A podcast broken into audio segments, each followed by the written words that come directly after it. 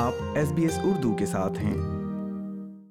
Australia میں driving licence کیسے حاصل کریں؟ کار چلانا آزادی اور خود مختاری فراہم کرتا ہے اور ملازمت کے مواقع بڑھاتا ہے، لیکن اس کے ساتھ ہی آپ پر سڑکوں کو محفوظ رکھنے کی عظیم ذمہ داری بھی عائد ہوتی ہے۔ آسٹریلیا میں ڈرائیورز کو مکمل طور پر لائسنس یافتہ ہونے سے پہلے کئی ریویوز پاس کرنے کی ضرورت ہوتی ہے۔ تارکین وطن ایک مختصر عمل کے ذریعے اپنا بیرون ملک مقیم لائسنس آسٹریلین لائسنس میں تبدیل کرنے کے اہل ہو سکتے ہیں، لیکن یہ ان کے ذاتی حالات پر منحصر ہے۔ اس حوالے سے سنیے اس ہفتے کا سیٹلمنٹ گائیڈ۔ ڈرائیور کا لائسنس ایک سرکاری اجازت نامہ ہے جو ہولڈر کو قانونی طور پر گاڑی چلانے کی اجازت دیتا ہے۔ فرینک ٹومینو آسٹریلیا کے سب سے بڑے ڈرائیونگ اسکول ایل ٹرینٹ کے ایک ماسٹر ڈرائیونگ ٹرینر ہیں۔ And to hold a license means that you have gone through all of the steps necessary in the graduated licensing scheme. Australia میں licence حاصل کرنے کے کئی مراحل ہیں۔ اس کے علاوہ آپ جس گاڑی کو چلانا چاہتے ہیں اس کے سائز اور قسم کے لحاظ سے مختلف طریقہ کار لاگو ہوتے ہیں۔ مثال کے طور پر آپ کو کار کا لائسنس حاصل کرنے کے لیے جس عمل سے گزرنا پڑتا ہے وہ موٹر سائیکل، مسافر یا بھاری گاڑیوں کے لائسنس کے تقاضوں سے مختلف ہے۔ قوانین ریاستوں اور ٹیریٹریز کے درمیان بھی مختلف ہو سکتے ہیں، تاہم دائرۂ اختیار میں بہت سی مماثلتیں بھی ہیں۔ Louise Higgins Witton New South Wales transport کے روڈ سیفٹی اسٹریٹجی اور پالیسی کی ڈائریکٹر ہیں۔ وہ کہتی ہیں کہ پہلا قدم سڑک کے اصول سیکھنا ہے، پھر آپ لرنرز ڈرائیور لائسنس جسے ایلز کہتے ہیں حاصل کرنے کے لیے ٹیسٹ دینے کی درخواست دے سکتے ہیں۔ In New South Wales, the minimum age for getting a learner license is 16 years old. You also need to pass an eyesight test and a knowledge test. So a knowledge test is about having awareness of the road rules so that you can stay safe on the roads. L licence آپ کو کسی driver کی نگرانی میں گاڑی چلانے کی مشق کرنے کی اجازت دیتا ہے۔ You always need to have an Australian licensed driver sitting next to you and supervising you while you're in the vehicle. You also need to display an L plate on the outside of your vehicle.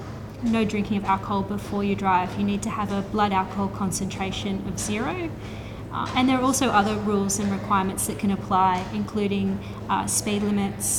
And mobile phone use is banned when you're on your L's.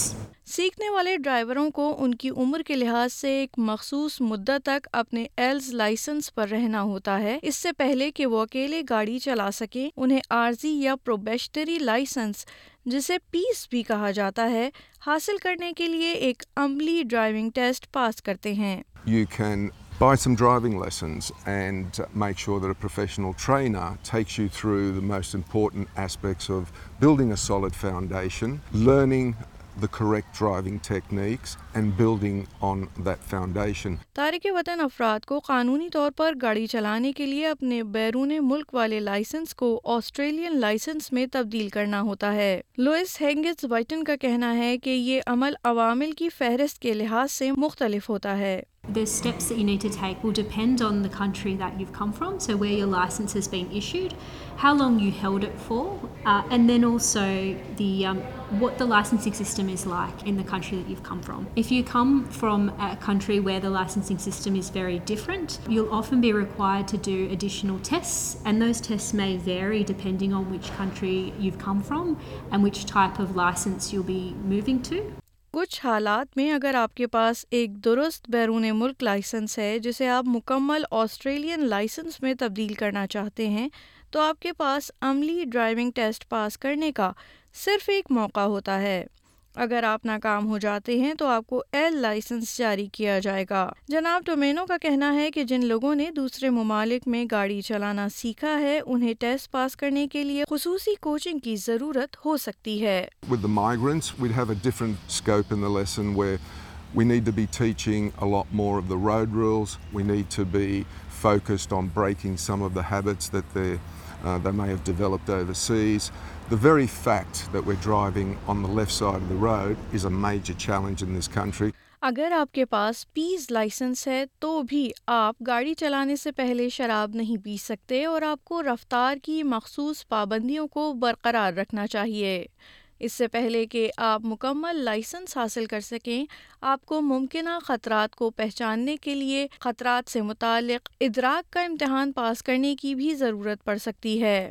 اگرچہ مکمل طور پر licence یافتہ driver بننے کے بعد کچھ پابندیاں آسان ہو جاتی ہیں، پھر بھی آپ کو سڑک کے تمام اصولوں پر عمل کرنا چاہیے۔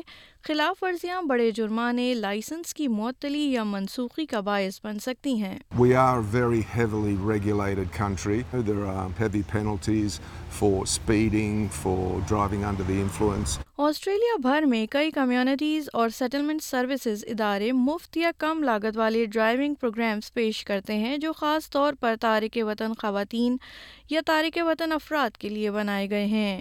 Emmanuel Musoni great leaks agency for piece and development کے ایگزیکٹو مینیجر ہیں۔ یہ ایک گراس روٹ لیول کی تنظیم ہے جو ثقافتی اور لسانی طور پر متنوع پس منظر سے تعلق رکھنے والے ڈرائیوروں کو گاڑی سکھانے کے لیے ایک سپورٹ پروگرام چلاتی ہے۔ We ask every client who wants to benefit from this driving program to register with us when they have passed the knowledge test, when you are given the air freight. Some come completely with no knowledge of how even to hold a steering wheel. So then the driver starts on with them to teach them driving. From that point to the point of getting a license. جناب موسونی کا کہنا ہے کہ گیلپڈ نے programme چلانا شروع کیا کیونکہ انہوں نے شناخت کیا کہ بہت سی نئی اور اکیلی تارک وطن خواتین اور مائیں دوسروں پر انحصار کرنے لگی ہیں۔ کچھ معاملات میں ڈرائیورز نے خواتین کو لفٹ دینے پر معاوضے کی توقع کی۔ تنظیم نے بہترین نتائج کے لیے تارک وطن کمیونٹی کے اندر سے ایک ڈرائیونگ انسٹرکٹر کو شامل کیا۔ He understands very well the nature of the people he's teaching, and he does it so well. We've got some testimonies of those people after they got the licenses. Some of them had failed to get the jobs, which even to get an interview, you have to have at least a driver's license. For the new and single mothers, they're so grateful because they don't have to ask anyone for a lift. And then they can get to be independent women who make their own decisions regardless of who is giving them a lift or not. Matelan Ntawara اس programme سے مستفید ہونے والی نئی ماؤں میں سے ایک ہیں۔ I was like struggling going to job, to work. I had to catch like sometimes two buses to get to work. محترمہ ننتبارہ نے اپنے آبائی ملک کانگو میں کبھی گاڑی نہیں چلائی تھی اور وہ اسٹیئرنگ کے پیچھے بیٹھنے سے ہی بہت خوفزدہ تھیں۔